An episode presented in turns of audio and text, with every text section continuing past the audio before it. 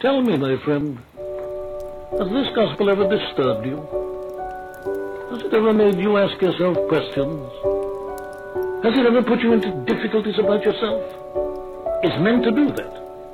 It's to call people to repentance, to a thinking, to a changing of their minds, and to a reception of the truth. Good morning, Cross family. Uh, this is a little bit different today, and uh, I'm standing in this room this morning with just a few others. And uh, unfortunately, we believe it's in the very best interest of our church family that it remain that way today.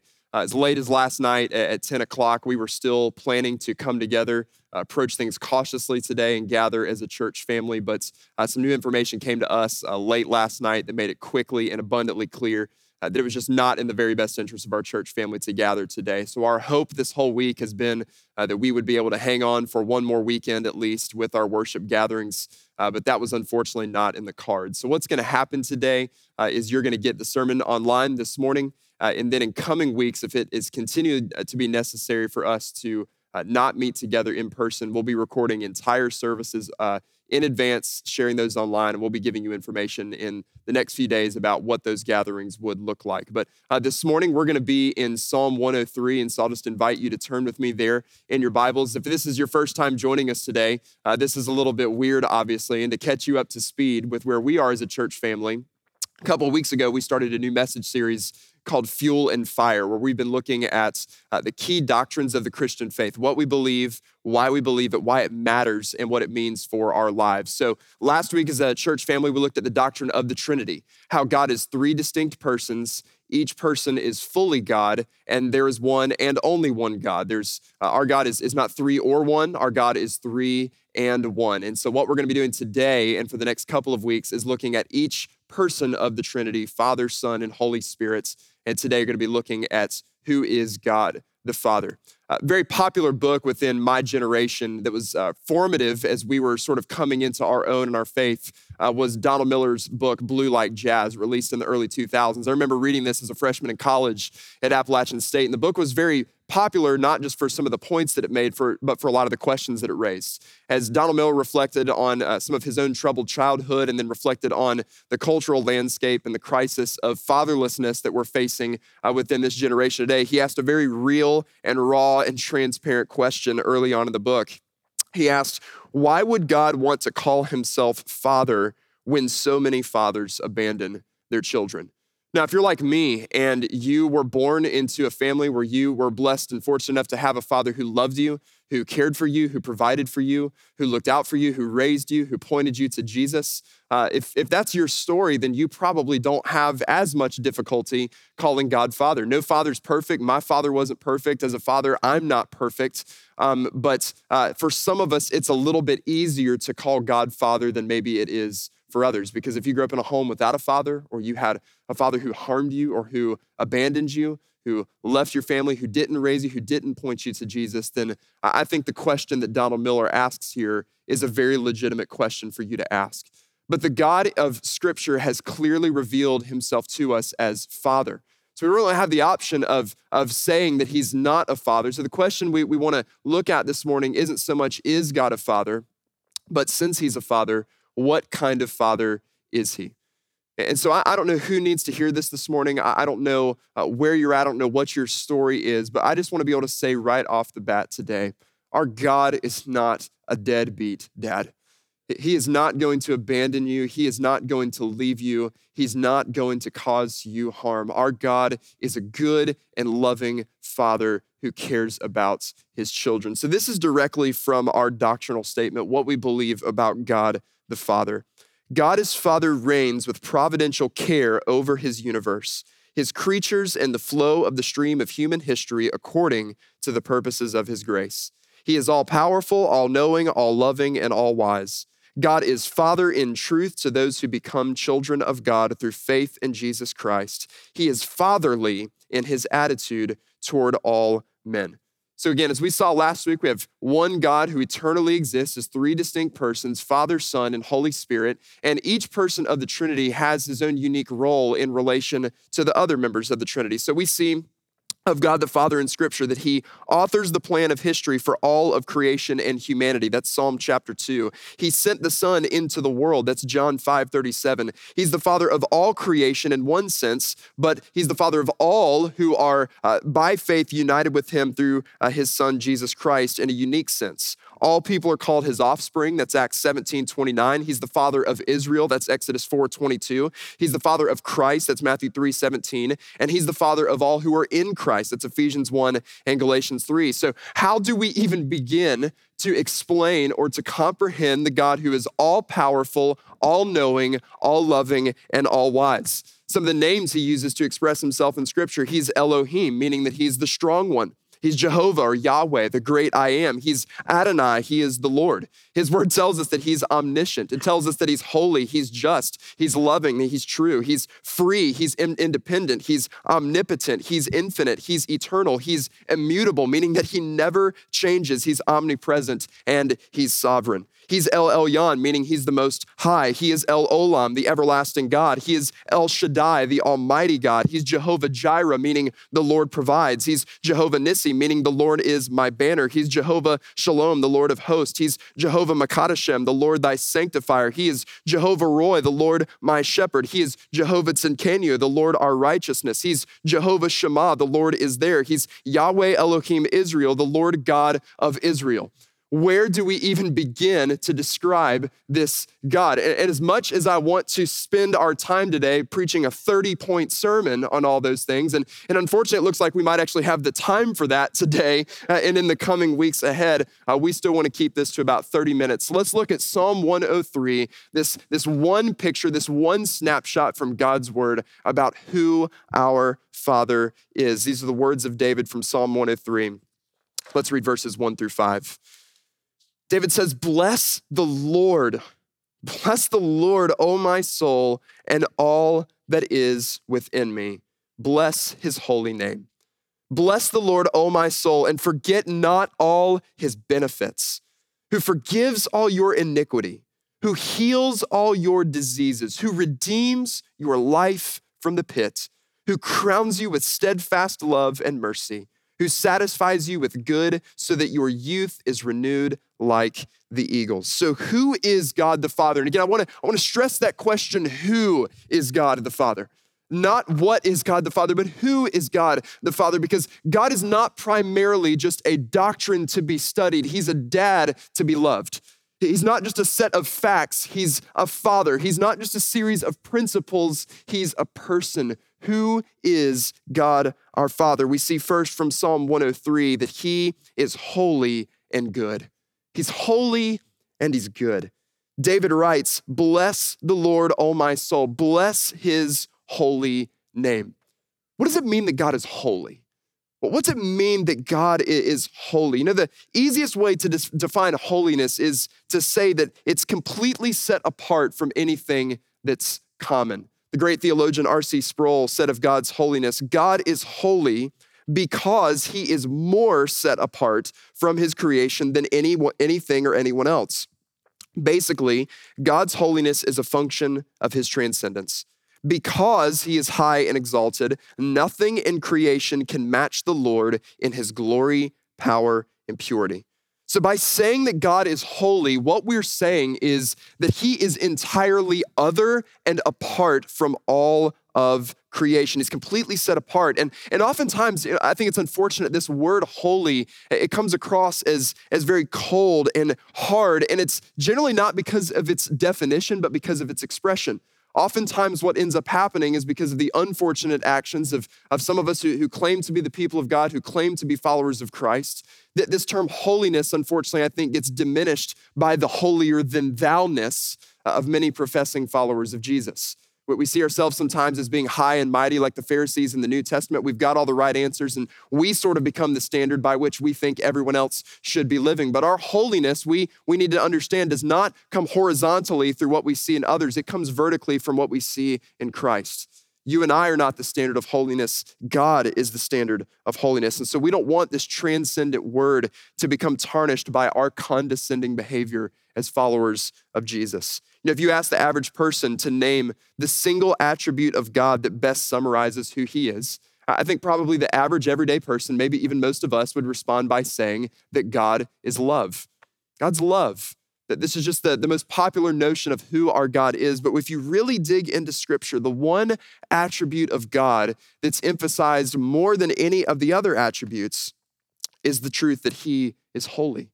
Throughout Scripture, the number three emphasizes total divine perfection. And the only attribute of God in all of Scripture that receives this triple repetition is God's holiness.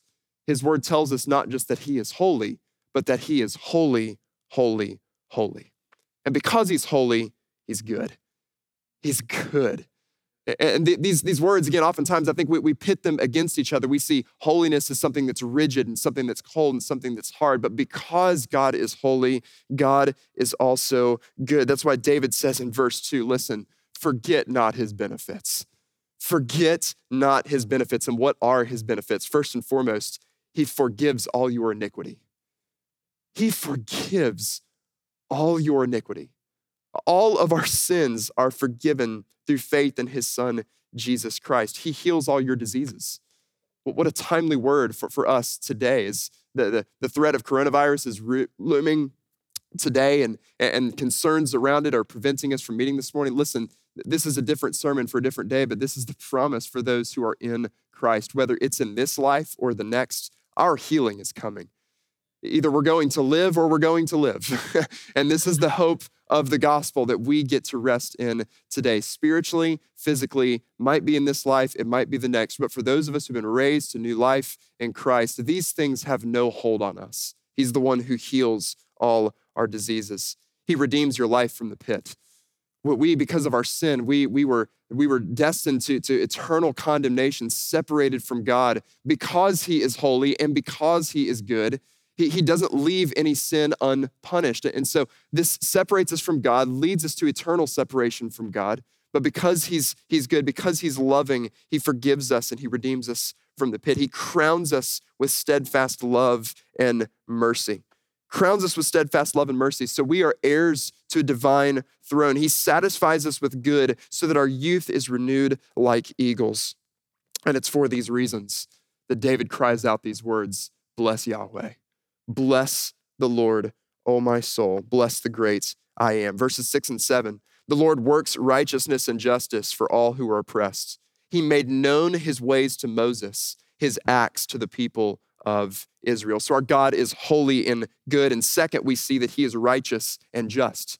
He's righteous and just. Throughout Scripture, God's righteousness and justice very often go hand in hand with, the, with each other. But because God uh, is and does all that it's right, He's always in pursuit of what is just. Now, God's holiness, as revealed in Scripture, really has a lot more to do with His identity. It has a lot more to do with who he is. But God's righteousness and justice in Scripture uh, really reveal to us more about his activity what he's doing, how it is that he's fleshing out that holiness and goodness in the course of the world. And there's no question when we look at the actions of God in the Old Testament, look at the words of Jesus, the actions of the early church in the New Testament, we see very clearly that God is just. He is no respecter of persons. He's no respecter of persons. He shows no partiality, and he is uh, passionate about justice and righteousness being lived out. That he we, we pursue justice for spiritual poverty and for physical poverty, that these things often go hand in hand. Verse 7, he, he says here that, that he made his ways known to Moses, his acts to the people of God. When you go back to the book of Israel, the book of Exodus, the nation of Israel was in bondage and captivity and slavery in the nation of Egypt. And, and, and the way God leads ultimately to their spiritual flourishing is by first giving them physical freedom. We see his physical justice and spiritual justice going hand in hand with one another. And this is what he calls us to do as his followers in this world. Oftentimes, we pursue the physical justice of others because we are passionate about their spiritual flourishing. These things go hand in hand. It's often in pursuing physical justice that we give the gospel the credibility that we preach about. When we can meet uh, physical needs of people, when we see the wrongs of the world, and we as followers of Christ strive to make them right, this gives the eternal message of the gospel greater implications and gives it a real world application for our world to be seen. God sees his people in bondage and slavery, so what does he do? He frees them. He's righteous and he's just. He always does what is right. And because of that, he's always in pursuit of what is just. And ultimately, their physical freedom leads to spiritual flourishing. Let's read verses 8 through 12. It says, The Lord is merciful and gracious, slow to anger and abounding in steadfast love. He will not always chide, nor will he keep his anger forever. He does not deal with us according to our sins.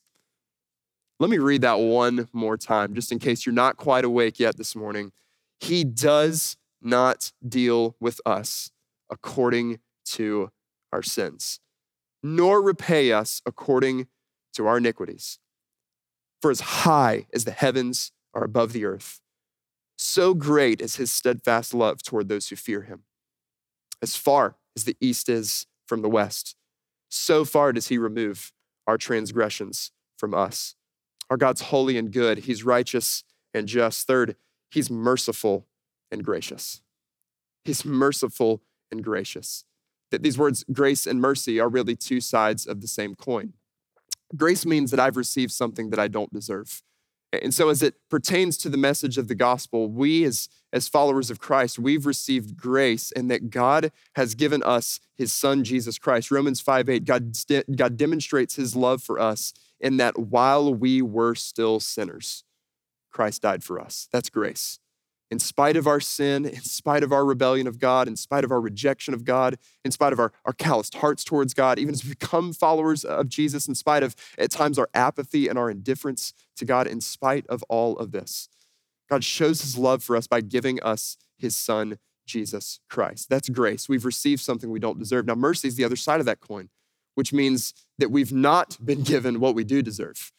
What we do deserve because of our sin is judgment. What we do deserve because of our sin is condemnation. What we do deserve because of sin is separation from God for all of eternity. But God, in His mercy, has removed the penalty of our sin. His wrath has been poured out on His Son, Jesus Christ, on the cross, who stood in our place and received the punishment for our sin, so that we, by faith, could call on Him, could call on His name, repent, turn from our sins believe in him, and be saved. That's mercy.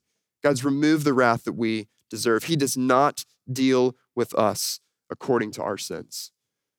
Church, if there, there was just some way that we, we could quantify our sins, if we were to write them down on paper, if we were to organize them into books, if we were to stack them onto shelves, every single one of us, myself, you, every single one of us, we would have our own personal library of Congress surrounding us the, the evidence against us would be overwhelming because our sin is not just our words and our actions, it's our motives, it's our intentions.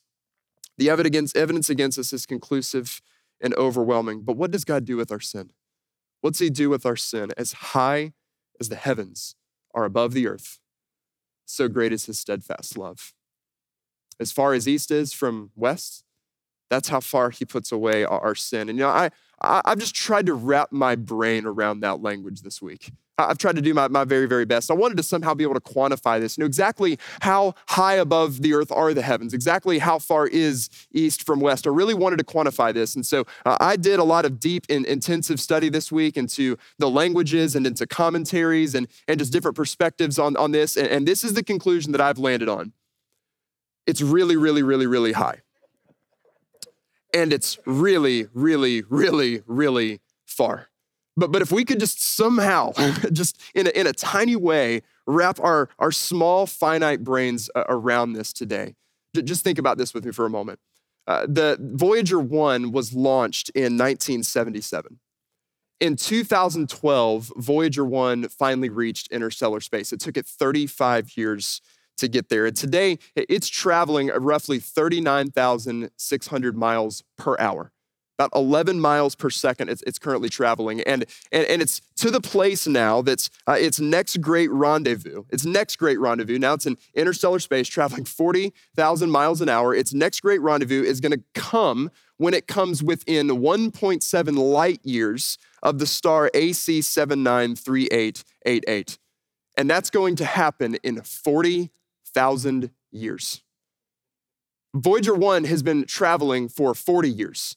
It's traveling at a speed of roughly 40,000 miles an hour, and it's still going to take 40,000 years at that speed to come within 1.7 light years of this star. You know what David says here in Psalm 103? That doesn't even scratch the surface of God's love for us. As high as the heavens are above the earth, that's the measure of his steadfast love. As far as east is from the west, that's what he does with our sin. And why is this? Why is this? It's because as magnificent as God is, as powerful is, as he, as incredible as he is, at the end of the day, our, our God is a dad who loves his children. And any loving parent will do anything for their children. There, there's nothing that separates us from that love. I'll never know which one is more amazing. I, I've spent a lot of my life wrestling with this question. It's, it's hard to know which one of these is more amazing that God, in this very moment, is governing the movement of every subatomic particle on every star in the most distant, unexplored recesses of the universe. And at the same time, he knows that the, that the scar on my left knee is from a bike wreck when I was six. Our God is awesome, and he's also a dad. That's our Father who loves us. Verses 13 and 14 says, As a father shows compassion to his children. As a father shows compassion to his children, so the Lord shows compassion to those who fear him. For he knows our frame, he remembers that we are dust. Our God is holy and he's good, he's righteous and he's just, he's merciful and gracious. And last, he is loving and kind. He's loving and he's kind. As a father shows compassion to his children, the Lord shows compassion on us. I love this in verse 14 for he knows our frame. He knows our, frame, he knows the stuff that we're made of. He, he knows that, that we, can, we can't handle anything on our own. He's, he's our father. He has been with us every moment of our life. He's been with us before every moment of, of our life. Uh, so you guys that know our family, we, have got three boys. They're, they're seven, five, and Lincoln, our youngest, is almost three. And uh, back at Christmas, we got our boys a trampoline, and uh, they they've been loving this thing. And so Christmas morning, you know, once they saw that it was there, they really quick, you know, they throw their shoes on, they run outside. And so our two oldest boys, Gideon and Nolan, who are seven and five, uh, you know, they, they jump right in. They've done trampolines before and they're bouncing really high and they're all over the place. Well, then uh, Lincoln, our youngest, who's, who's almost three, uh, he's wanting to get in on the action with the big brothers, you know, but he's uh, maybe not quite as nimble as they are. His legs aren't quite as strong and, and not quite as stable yet. And so we put him up there and we're telling you know his brothers hey hey be careful guys. You know lincoln can't jump quite the way you guys can. And so um, like very good brothers and, and older brothers they're just punks like this right? Like like they, they they're nice you know for just a second but within 10 seconds man they're they're double bouncing. And, and lincoln who who at first was stable and everything was good uh, i turn my back and turn around and suddenly you know he's bobbing up and down the air like a rag doll. And so what am i having to do as, as a dad I'm like, hey guys, like, like settle down. Like you can't do that to your, your brother. And of course, just being the punk big brothers that they are, they're laughing about it and they're giggling. Of course, Lincoln's crying and he's screaming. And, and listen, God is not like the punk older brother that a lot of us have. He's not like trying to double bounce us. He knows our frame. He knows what we can handle and what we can't handle. He knows our frame and he remembers that we're dust. And he remembers that because it's God himself who created mankind from the dust. He was there. He knows what we are made of. And He's a Father who loves us and cares for us. I think this is what's maybe the biggest game changer for, for so many of us today. And we, have said the last few weeks, we don't want to just look at doctrine from a, a cerebral point of view. We don't just want this to be an exercise where all of our heads get bigger. We want our hearts to get bigger because we want to be able to live this out in our world. And what I think somebody needs to hear this morning is that God is not primarily a doctrine, He's a dad. He loves us. He's not just a set of facts to be studied, He's a father to be loved. Not a set of principles, He's a parent. He's a person. And He loves us. He's given His Son Jesus for us so that we can become His. This is, I think, a very defining question for our faith, a very important question for all of us to ask of ourselves. This is from Brennan Manning in his book, Abba's Child. He asks the question Do you believe that the God of Jesus loves you beyond worthiness and unworthiness, beyond fidelity and infidelity, that he loves you in the morning sun and in the evening rain, that he loves you when your intellect denies it, your emotions refuse it, and your whole being rejects it. Do you believe that God loves without condition or reservation and loves you this moment as you are and not as you should be? This is the defining question for us today. Do you believe that our Father loves you? Do you believe that regardless of where you are, regardless of where you've been, regardless of what you've done, regardless of how many times you've done it, regardless of how many times you've told God you wouldn't do it anymore, but then still continued to fall and fail? Do you believe that our Father, even if you're not holding on to Him, is always going to be holding on to you? He will not leave us or forsake us. Our God is not a deadbeat dad. He's not going to walk out on us. He's not going to cause us harm. He's not going to cause us abuse. His love for us is undeniable and it's irrevocable. He gave his son Jesus so that we could become his. So, what's our response to that? I mean, how, how do we even begin responding to a love like this? Well, I think our response is at the very beginning of this psalm, what we read earlier and how David leads out the entire thing in verses one through five. I think this needs to be our response today as well. Bless the Lord, O my soul. Bless the Lord, O my soul, and all that is within me. Bless his holy name. What's it mean to bless the Lord? What does it mean to bless the God from whom all blessings flow? How, do we actually engage in that as his children. The ESV Global Study Bible had a note that I think really clearly summarizes this. To bless the Lord means to speak well of God for his abundant generosity. To speak well of him for his abundant generosity.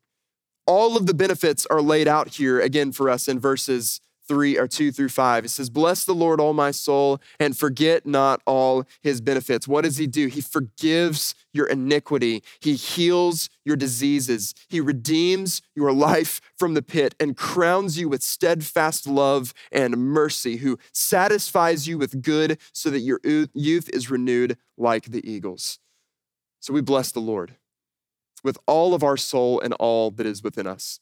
And every time I hear these words, uh, as we, we reflect this morning on God the Father, it reminds me of a story of my own father. Uh, my dad passed away several years ago, and I love to, to be able to share about him at least a couple of times a year because he's the most faithful follower of Jesus um, that I ever knew. And uh, my dad, we, we, grew up in the church. My dad loved the Lord with all of his heart. Uh, he was a, a, pastor's kid growing up, and he, he uh, served, worked full time for, for a ministry for, um, for about 30 years. And and just faithfully followed Jesus, I mean, to, to his dying breath. And uh, my dad, uh, when I was a really young kid, the church I was born into, he served uh, as a lay music minister. He's bivocational and uh, served as a lay music minister in our congregations. He led us in music every single week. And then uh, for a season, he even served at that church kind of as an interim pastor while we were in between pastors. And so uh, was a busy guy, a word that we don't use a lot in our culture today. I mean, he was a churchman through and through. He loved the local church and he, he poured, himself, uh, poured himself out heart and soul for the local church. But as much as my dad loved to sing. He had a great voice. My dad was a passionate guy. He was a man of conviction. My, my dad wasn't all that uh, emotional of a person when it came to expression in worship in particular. And so, um, so you know, I, I, was born, you know, Baptist, and so uh, God help us. You know, most of us, when it comes to corporate worship, we were born with our hands in our pockets, just like this, you know, and cold stares in our face, and we don't have fun at church, right? Because like that's not that's not for Jesus. And so, uh, so my, my dad was born into some of that, and he wasn't wasn't cold and rigid by any means, but you know, it was my dad was being emotional if he gave like a fist bump, you know, to a song uh, that he really liked as he was singing it. And, and he'd sing with smiles and stuff on his face, but never one time did I see my dad actually like lift his hands in worship until the year 2008. And you know what happened in the year 2008? My dad got cancer. And he had to have a major surgery, and he missed several weeks of gathering together uh, with God's people, like what's happened, unfortunately, with us today. He missed several weeks of this, and and, and, and he would uh, consistently say um, throughout this whole situation, those, those couple of months were the hardest couple of months uh, of the entire process because uh, he was removed from being with the people of God. That's the one thing that broke his heart the most. But there, there's one Sunday in particular, he'd, uh, he'd, he'd kind of recovered from his surgery and had jumped back into singing with our choir on Sunday morning. And my brother uh, was actually leading a song that morning, very popular song that we sing very often, In Christ Alone. And, and as we got to that verse, no guilt in life, no fear in death, this is the power of Christ in me. From life's first cry to final breath, Jesus commands my destiny. As those words were being sung, as my brother's leading this song, I, I remember seeing at the top corner of the choir, suddenly two hands went way up in the air like this. And I looked up and it was my dad. And, and I was just stunned. I didn't know what to say. I was like, like, Dad, like, are, are you okay? Like, you know, like what's what's happening? And so I, I go to him, you know, after the worship service. He's just singing out with, with, with all of his heart, hand just lifted straight above. And I went to Pastor I was like, hey man, like what what was that about? Like, you know, you gotta get a little extra, you know, with Jesus today. Like, what was what was happening here in this moment? And he just puts his hand on my shoulder and he said, This is what the Lord's teaching me right now. Regardless of what happens to me, I'm gonna live and I'm gonna be with Jesus. It's gonna be in this life or the next, but he's gonna heal me of this. He says, So as long as I'm here and as long as he's giving me breath in my body, I'm gonna lift my hands and I'm gonna give him the praise that he deserves. That's what it means to bless the Lord with all of our souls. Church, here, here's the reality is as, as the brokenness of our world is, is a little bit more on display today, that reminder that, man, we are just not in control. The, the reminder that, that death is no respecter of persons, that sickness is no respecter uh, of persons. Listen, God's word doesn't promise that we won't ever be healed of coronavirus, but his word does promise something so much greater that regardless of what happens in this life, we'll be eternally raised with him in the next. There's absolutely nothing that can separate us from the promises of our Heavenly Father. This is what John writes in 1 John 3 1. He says, See what kind of love that the Father has given to us, that we should be called children of God. There's no greater promise than this. We who were children of wrath, who were separated from Him, who turned our backs on Him in eternity past, God the Father saw you and He called you by name before your parents ever even gave it to you. And in His grace and in His mercy, He looked at you and He said, He's mine. She's mine. And He enacted a rescue operation from eternity past to relentlessly pursue us until He had all of us. And in His grace and in His mercy, He's given us His Son, Jesus Christ, so that we by faith can be united with Him and become sons and daughters of a good Heavenly Father. God is not your deadbeat dad. He's a good father and he loves you and he's given everything for you. So, Father, we, we pray this morning as we, we close together our, our time in your word. Lord, will you be glorified uh, through the, the words that are now in our hearts, Lord, will we live these things out, Lord, will we show the love of the Father to the world around us. God, could we today especially just rest in the promises of who you are, that we would not forget your benefits that there's so many things that we can be frustrated about, that there's so many inconveniences that have been created in the last week. Lord, help us as your people to forget not your benefits. We've received something so much greater, something that this world can never take from us. And Father, the, the primary foundation of our joy is not our convenience, it's not our health, it's not our comfort, it's what you've given us in your Son, Jesus. So, Lord, help us as your people this week to overflow with praise, even in the midst of frustration and inconvenience. Help us as your people this week to bless your holy name with all of our soul and all that is within us, that we would be people who choose praise over panic. Father, that we would be those who, who walk confidently, living by faith and not by fear. Lord, that the world could see you as beautiful and loving and kind and good. Father, be glorified today as your people are scattered all throughout our community or scattered throughout the course of this world. Take these word, words and plant them in our hearts. Draw us close to you and make us yours. Jesus, we love you. We praise you. We thank you for everything you've done. We ask all this in your holy name. Amen. Amen. Hey, Cross family, we love you guys. It's been good to be with you in this capacity. We'll keep you posted on what's coming this week. But grace and peace to you as you go today.